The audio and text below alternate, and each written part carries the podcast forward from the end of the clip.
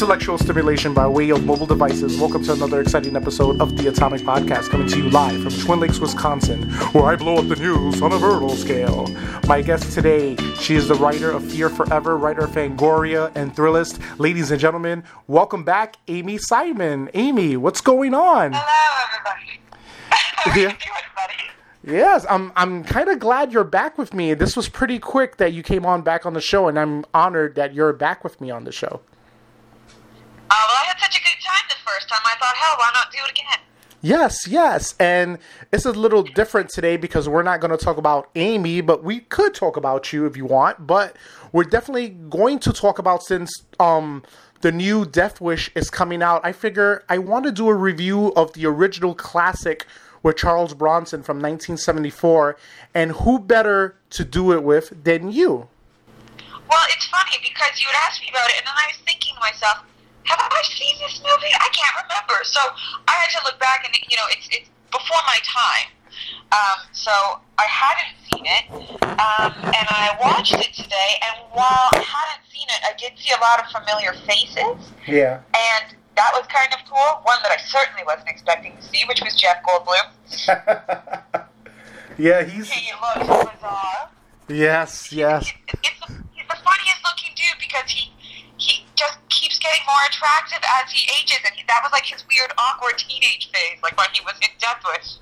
It's pretty entertaining. Yeah, with his But, um, with his yeah, curls. so I, uh, because of you, I watched this today, and I it was interesting. And then after, I watched the trailer for this new one that's coming out, um, which is an Eli Roth directed version. So that's a completely different direction, basically. Yeah, it's yeah. If you've seen, but before we get to the Bruce Willis one, if you know, we we're going to talk about the 74 first, but um, that movie, I think it still holds up today, and the violence, the you know, the the gore. Not, it's not even gore. It's just the. I don't know. It's just the intensity of it. You know, the like the sodomy, the rape, and and you know, it. it Well, just the absolute, like, just thoughtless vigilantism, just like the thoughtless violence. This guy just doesn't care, and it just, I found it kind of sadly apt that I watched this today with everything that's going on in um in the states with this Yeah. sort of white supremacist shit. right? yeah, yeah. That's it. Sorry for the. No, no, you can curse. Call whatever you want. Yeah. Okay, yeah. So, um, I felt yeah, it was kind of it kind of bummed me out how apt that was because right now I feel like we're in a, a like a serious vigilante state. Yeah. Um, but this was a different. Still felt almost like a more innocent type of vigilantism than the, than what we have right now. I don't know if it's that Herbie Hancock score.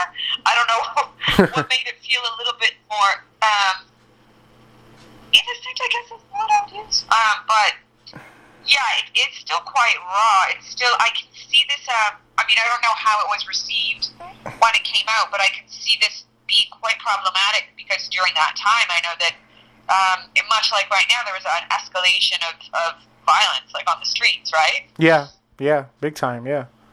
You know, but you know, especially at this. How was it critically received at the time? Well, um, it, it was, you know, there it was like mixed reviews, but you know, at that time, I don't know if Charles Bronson was like winding down his career because he did a lot of sequels. I think it was five sequels of Death Wish, but you know, early on, you know, he Oh, was, wow. yeah, he was big fame, you know, famous for a lot of cowboy movies and and you know movies where you know the handsome leading man, the bulk guy, and Charles Bronson at the, you know in the seventies he no it wasn't that he wasn't winding down, but I don't know. It was more of the movies that he was doing were is more about him as the character, almost like you know when Sylvester Stallone had um when he was doing Cliffhanger and random movies like that. that They Right. they just threw random movies at Charles Bronson. All right, do assassination games, and he had his wife as as the co-star, and this you know, and he had the sequels of Death Death Wish was pretty much his vehicle, and um I think you know Charles Bronson at that era. I think he was very very underrated because you know he you know he had that almost like that Chuck Norris esque like lack of emotion almost. I, I I you know I dare say, but For sure, you know like sure. like- um, he's got a bit of a deadpan sort of yes thing. Yeah. yeah yeah like he didn't cry like you know shit, if that happened to my family, I think, you know, I guess to anybody, I don't know, you know, everybody has different ways of dealing with their emotions, but he was just like, you know regular. Like his son-in-law was more distraught than he was, and that was his daughter. You know, that was. Well, I found that very off-putting. I gotta tell you. I don't know if it was to try to show he's a man's man, you know, but I found it incredibly off-putting that he was like that. Yeah, is it? I, you know, I guess because it, it's you know it came out in '74, so you figure this movie was done what in '72 or something like that. Was it like you know? I guess it was a different era back then too, right? It was. That's what I mean. And again, he's supposed to be a, a sort of a man's man, like you know, doesn't show emotion, but he's ready to avenge his family, kind of thing. Um, but I did find that off-putting, and I don't know if that's just because, again, I'm not super familiar with all of his films. I don't know if that's sort of his his thing, much like you know Chuck Norris, that's sort of his thing or whatever. But Yeah. um, I I did find that a bit off-putting, and it maybe actually kind of gave me a misdirection in the film, making me think that maybe he had something to do with it. To be honest. Oh, really? That's what you thought when you actually? Yeah. Wow. Okay. Well, just just because the way the way he was acting. it, kind of thinking, What he seems to really not be too beat up about it. He's at work the next day, you know. And to me, that's a sign of someone who's a psychopath and who's cold and callous. That's Yeah. not somebody who's really looking to avenge someone. That's not looking for someone looking to, you know. Even when he was at the hospital, he's like, "I've been here for a bit." And they're like, "You've only been here five minutes." He was like, "Oh, okay. Hey, that guy's bleeding." Like, Yeah, what the hell is going on? I know. Um, um, what was your? Yeah, he just seems like a very detached man. Yeah. Um, what was your first impression when you saw like? I guess what is it like five or I don't know a couple of minutes into the movie where the home invasion like what was your initial reaction watching that you know like seeing that Well, my first reaction is that house is dope. I love it. that was cool.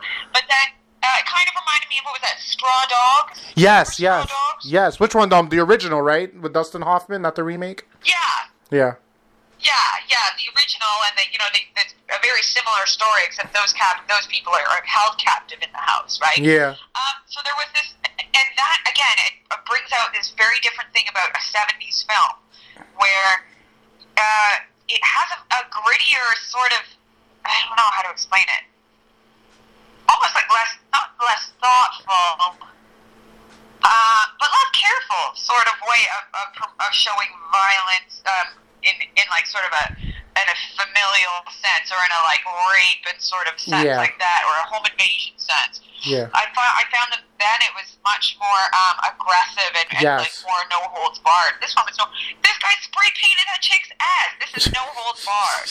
yeah and um, this is really like they're just going to show you how little regard. Like these people are not human anymore. yeah That's yeah sort of the impression that I was trying to get. And so he doesn't have a problem killing these people because he doesn't see them as human anymore. They they lack all human characteristics, empathy, concern, you know, emotion. Yeah. Everybody in this film seems to lack the core human characteristics, which for one made it very hard for me to feel anything for the characters, but also made it me not feel anything for any of them dying.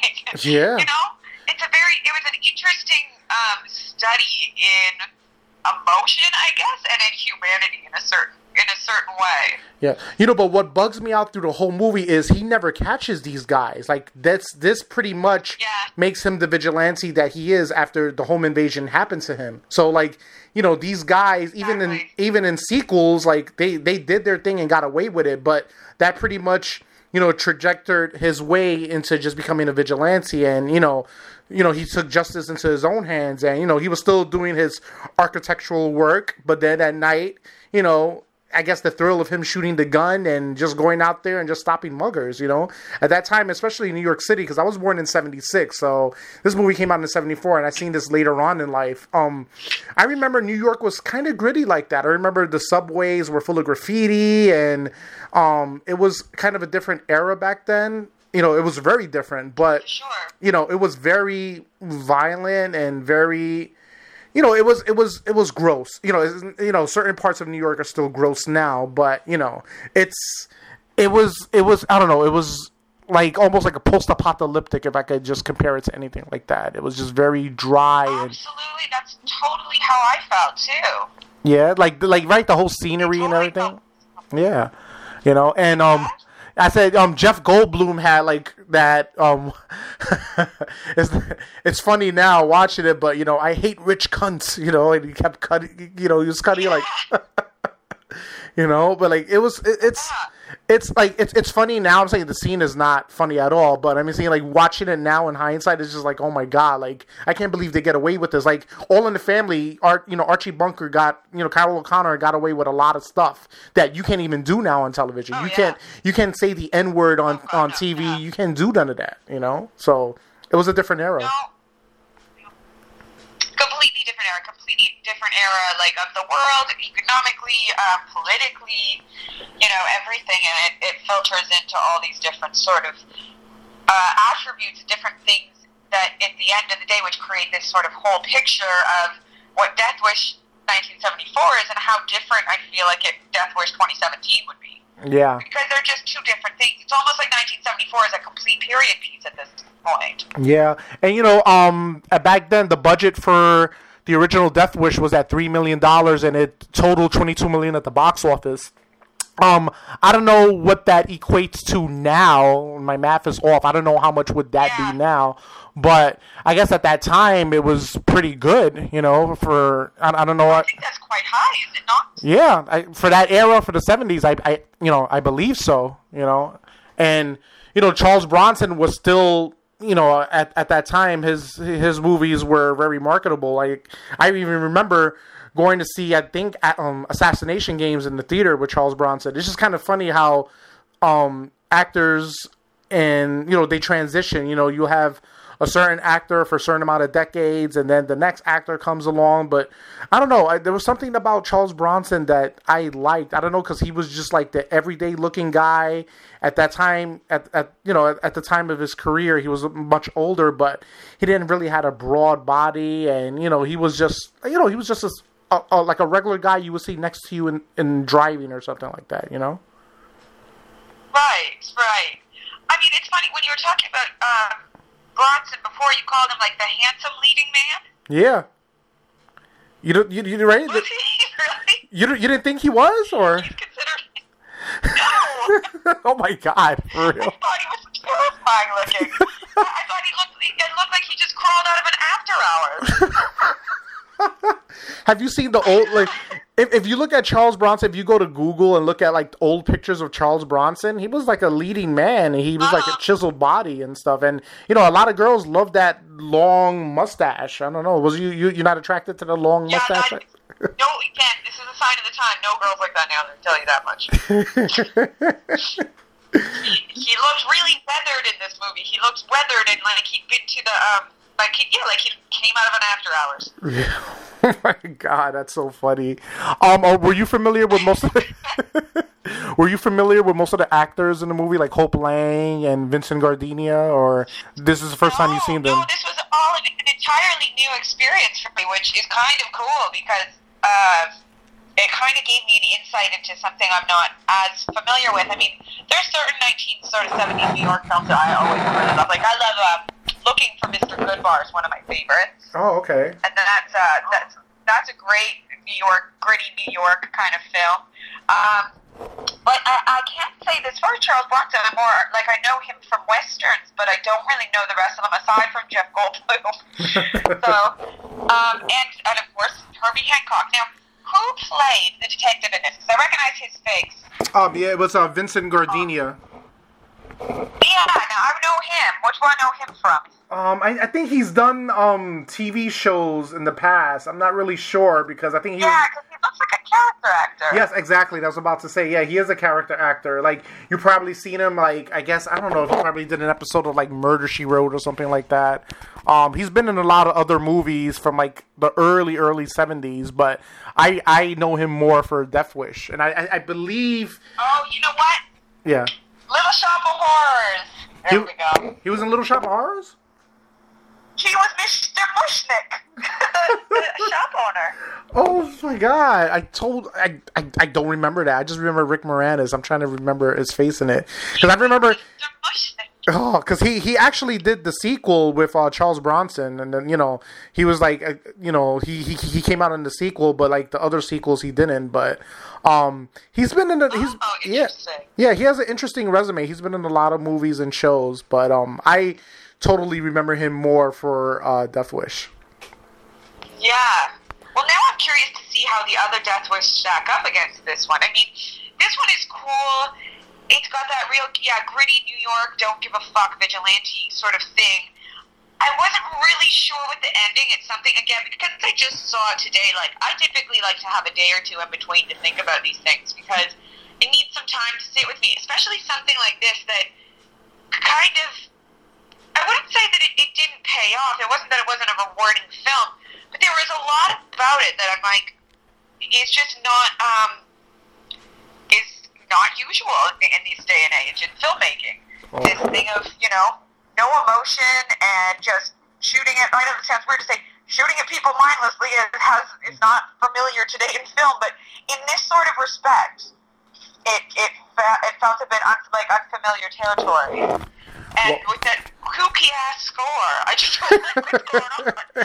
Um, yeah, I do really like it. I can definitely say I like the film, and it definitely has me wanting to see the sequels. Yeah. When I watched the trailer for the new one, though, I thought, I don't know. When I hear Back in Black in a trailer for a thing, I immediately get concerned Yeah. because it, it's already you, you you're acting hokey, you know. Yeah, and you know what it is? I'm I'm I'm glad you saw the trailer, and I'm glad. Um, I believe you saw the movie first before you saw the trailer, correct? Yes, I did. I, I told you I would. Yep. And and after seeing the movie and seeing this trailer, don't you think it's like kind of like Hollywood bastardized with like this remake? Well, like, that's what I yeah, yeah, Yeah. And it felt a little too. It's it felt a little like okay, cheap box office. Felt like we need a box office thing right now. Didn't feel very thoughtful in a sense, you know. Like let's just put in a Bruce Willis. We'll plop him in here and do this and okay.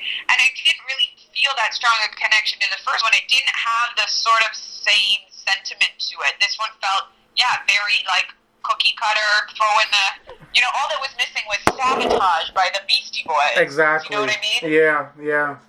So like, and that's all you need. You need sabotage, and you need Back in Black to have a film come out that just feels like you know paint by numbers box office hit, but Yeah. that doesn't really have any soul, and that is what concerns me. Yeah, you see, yeah, especially with um, if you remember the last scene of the original Death Wish, where you know I think uh Paul Kersey was in Chicago and then he saw you know like the hood kids like bothering somebody, and he pointed the gun at them. It's like and then you see like you see like the wink when Bruce Willis did that same thing. I was like, oh no, this shit is bullshit. You know, like come on, you know, like yeah, it, but it didn't. Again, it lacked the charm. yeah, it, it lacked that charm. It lacked that gritty and like kind of fuck you charm. Here's the thing: the first one to me, it felt very punk rock. Yeah, This film felt super punk rock. The thing that I saw a trailer for didn't see punk rock at all. Yeah, yeah. He and now, and the thing is, Bruce Willis, you know, like I understand, like Charles Bronson was a big star at that time, and having him in the movie was good, but. It's like I don't know. I think there's a stigma with Bruce Willis where I think he will always be John McClane to me, and I don't know, like his, you know, he he he does different roles. I'm not saying he doesn't. A lot of his movies now are like direct to DVDs now, but I think it would have been cool to have a different person in that role. Somebody, you know, Bruce Willis is old, but I mean somebody who not looks frail, but somebody who just looks like a regular everyday Joe. You know, like he doesn't look like an everyday. cast? Um, I know you put me on the spot now. Um, ah, good one. Um, I don't know. Like I would, like I could, you know, even though like he he has memorable roles, I could see an Al Pacino doing that. You know, I could see an Al Pacino being Paul Kersey as an architect. I could see that. You know, because he's not he's not bulky. He's like he's like your regular everyday man, and he's a character actor. I could see him playing a character as an architect that's a simple family man. Like Bruce Willis, like he he you know, don't get me wrong, he could pull it off, but I don't know, like I have to see him in the role to see if I could see him as Paul Kersey, but I don't know, I think Al Pacino would have done great as Paul Kersey. Yeah, I, I can't right now put my finger on who I would have cast, but I can tell you I don't think it would have been Bruce Willis. Really? Or do you think Al Pacino or do you see Al Pacino as Paul Kersey or no? I think he might be too old. Really? I don't I don't well Yeah, I think so. well how old was Charles Bronson when he did um I'm trying to I don't even know how old was he when he did that for he was old but he wasn't that Well, old but the but thing is, if I'm looking at the rest of the cast of this, I saw, you know, Bruce Willis's daughter in the film, right? And Yeah. I'm thinking, yeah, even that's a bit of a stretch. Oh, I know who I cast. Who? I know who I'd cast 100, percent but this is just me because I'm a face-off fiend, and I would cast. Oh. Nicolas Cage. Oh God. well, you know what? I could actually see it though. I could actually see him as a Paul Kersey. You know, I definitely could see that. See? I could see that. Yeah, I think I think it, I don't know if it would have been a better film than or good, like it better than Bruce Willis, but I could see it in a sense. Yeah. It almost has a face-off vigilante style kind of thing Yeah. going for it. I know. I know you're a Castor Troy fanatic, but I'm a big Cameron Poe guy. You know, I, I always wanted a sequel to see Cameron Poe in his daughter's wedding as you know, you know, walking her down the aisle or something. You know, I, I, w- I would love for him to to revisit that character again. I don't know. That's just me. well, I mean, my my question is, is how how is Eli Roth going to do this? Because I don't Yeah. feel that this should. It doesn't feel like it should be an Eli Roth film. Yeah. I know, and I don't know. You know, Eli Roth is one of those directors that's pretty much like hit or miss. Like, you know, I, I'm a fan of Eli Roth, and I love Yeah. all his films. You know, but I don't know. I I, I have to. Uh, before I even judge, I want to see the movie first before I even say anything. I'm just going by what I saw at the trailer, and the and the trailer didn't really Yeah. sold. It, it didn't. It, it, you know, it, it didn't sold me. I, I I wasn't really feeling it, as they say. I wasn't feeling it at all. You know, but I'm a big. Trailers can do that sometimes. yeah, You know, the art of a good trailer. A trailer can make or break a film, and the art of putting a good trailer together is is truly just that. It is an art. So I, I would like to go with you on that and say let's like not judge you know a book by its cover or a film by its trailer, and and see what it has to offer. Because, but I have to say that right now I'm not going in with high hopes. yeah, me neither. Me neither as well. Um, um, going back to the '74 film. Um, is there any takeaways from the film that you re like that resonated with you that you re- that you watched and you was like, oh my god, this is crazy, or you just watched it and it was just like, okay, you know, I can, you know, this film was kind of dark and gloomy, and there's any takeaways from the film that Um, it was dark and it was gloomy. It was pretty huge light. Um, Yeah. But um, I'm not sure. I'm not. I might need some more time to digest it. But the lack of uh, emotion on anybody's part in this film really was off-putting. You're really stuck on the emotion part, right? Yeah, about about with Charles Bronson, right? Yeah, It's a very performance-driven film. Right? yeah, yeah, but the performances lack humanity. So, Yeah. But they are. I am led to believe that these are humans. yeah. So, I know, but it's, it's an yeah, odd sort of push and pull. yeah. If you've seen a lot of Charles Bronson films, though, it's sort of that way with his like emotions. It's pretty much the what you see is what you get. Pretty much the majority of his films, you know, especially when it goes on to like the later Death Wish, is pretty much, you know, it's it's you know, the thing with Rocky, it sort of evolves, but with uh, Death Wish and the later sequels, it's sort of the same kind of premise, you know. So, Right. you know, I, you know, I, I what I would do? what would you do? I think I would rewatch this before. I think I would rewatch this film in like a week or so just to see how I felt about it a second time because I find this time I was again just sort of taken aback by that. And I might again, I might need some time to digest it, but uh, I would watch it again in a week. And right there, that's quite telling that I don't think I think it's a good film. Yeah. Sure, I just don't know what to make of it.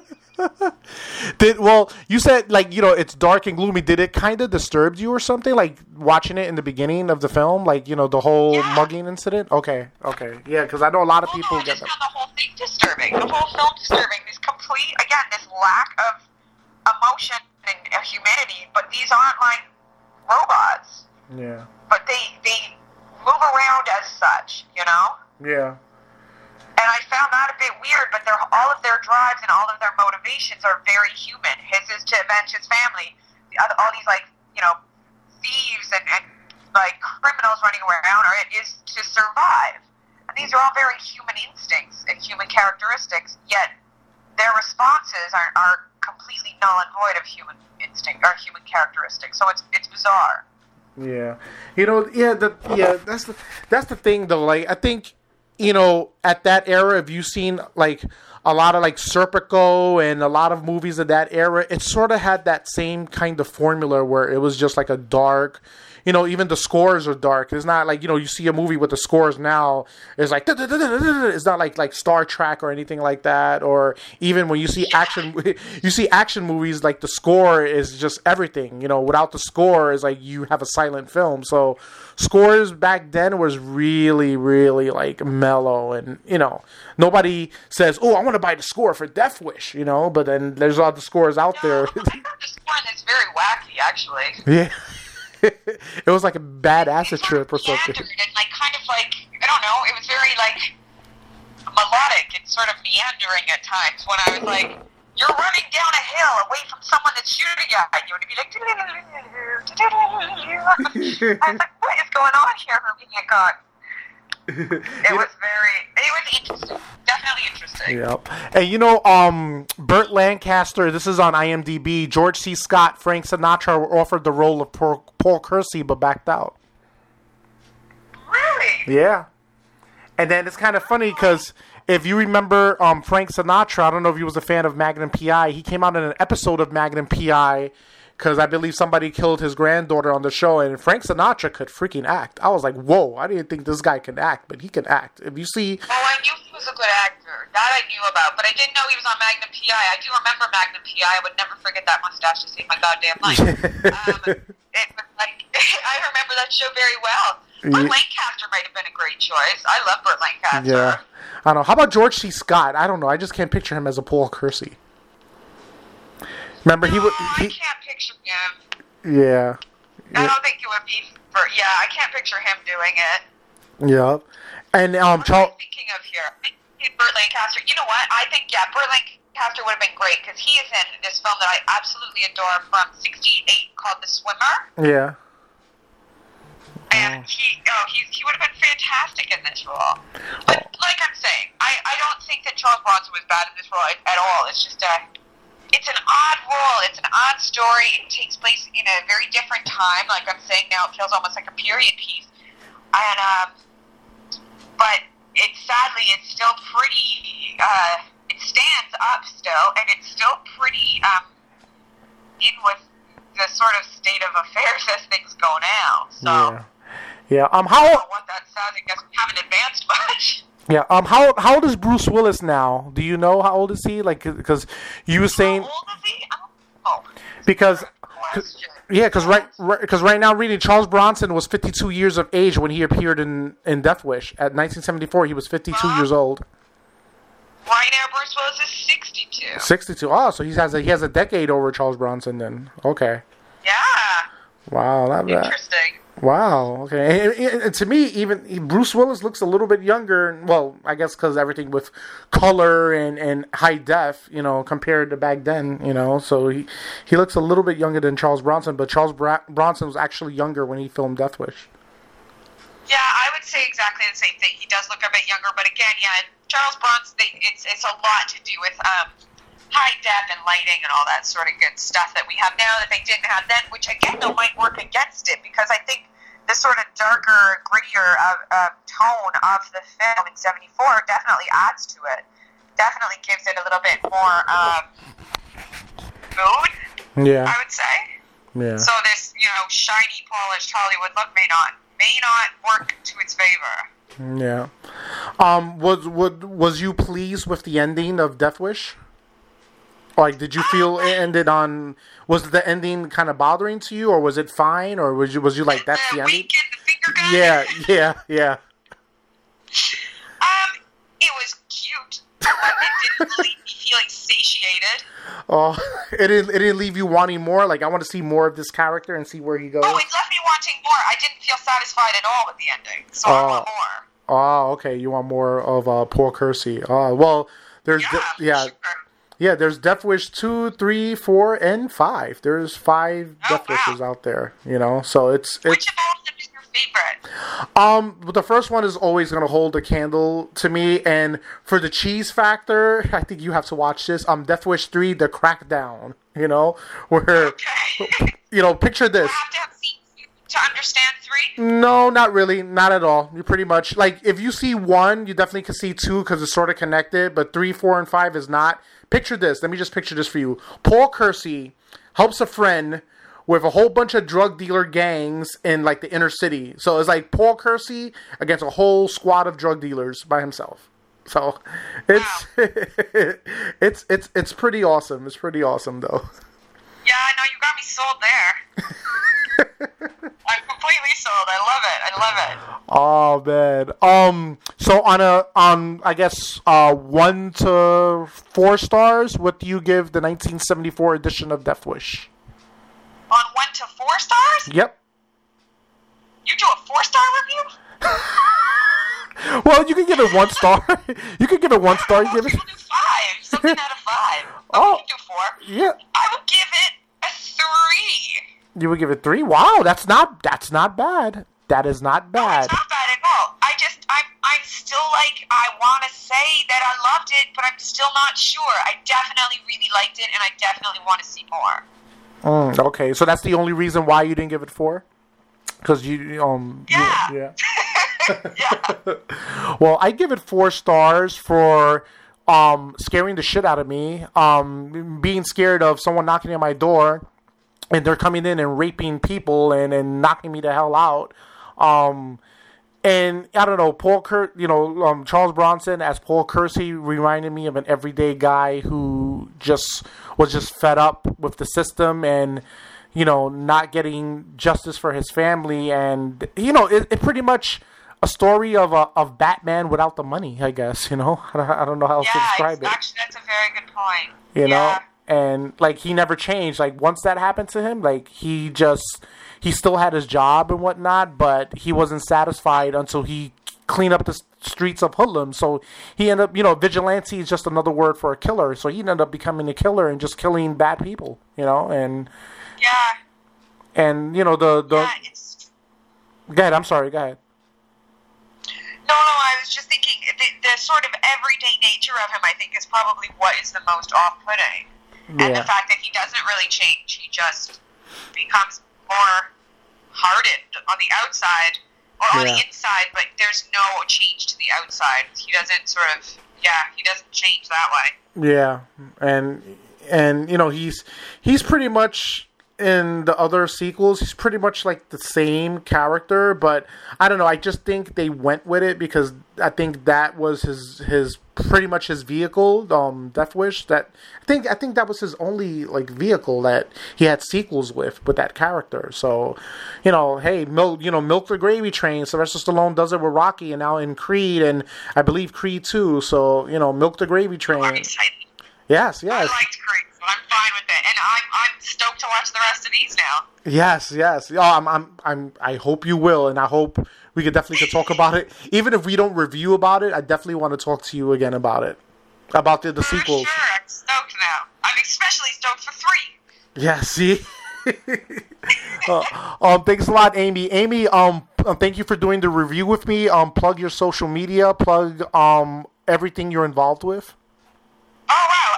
Okay. Um, my there's a web my website fearforever.com. You can find lots of reviews there. You can also find um, uh, video reviews on Fear Forever's uh, YouTube, which is Fear Forever YouTube. uh, you can find us on Facebook, which is just Fear Forever. On Instagram, it's fear.forever. And you can find me by just typing in my little old name, and you'll see this mug come right up. Yeah, and I'm glad I got the horror queen Amy feeling dark and gloomy after seeing Death Wish. That's true horror right there. Yeah, I'm giving you a virtual high five through the through the computer because you don't know you did a good job. that was a good job. I'm bummed out. It was weird, and I'm bummed out. So way to go. Not a problem, and hopefully we'll do. Who knows? Probably if you're feeling up to it, probably down the line we could review Death Wish three or Death Wish two, and and see what you think about it. Or I'm totally up for it. I love doing your show. So anytime. Sweet, and I hope everybody. Matter of fact, let's do the remake review. If you watch it, let's review Bruce Willis's remake and how it compares to this. You're on, my friend. You're on. And I hope everybody out there was intellectually stimulated by way of mobile devices. Have a good one, folks.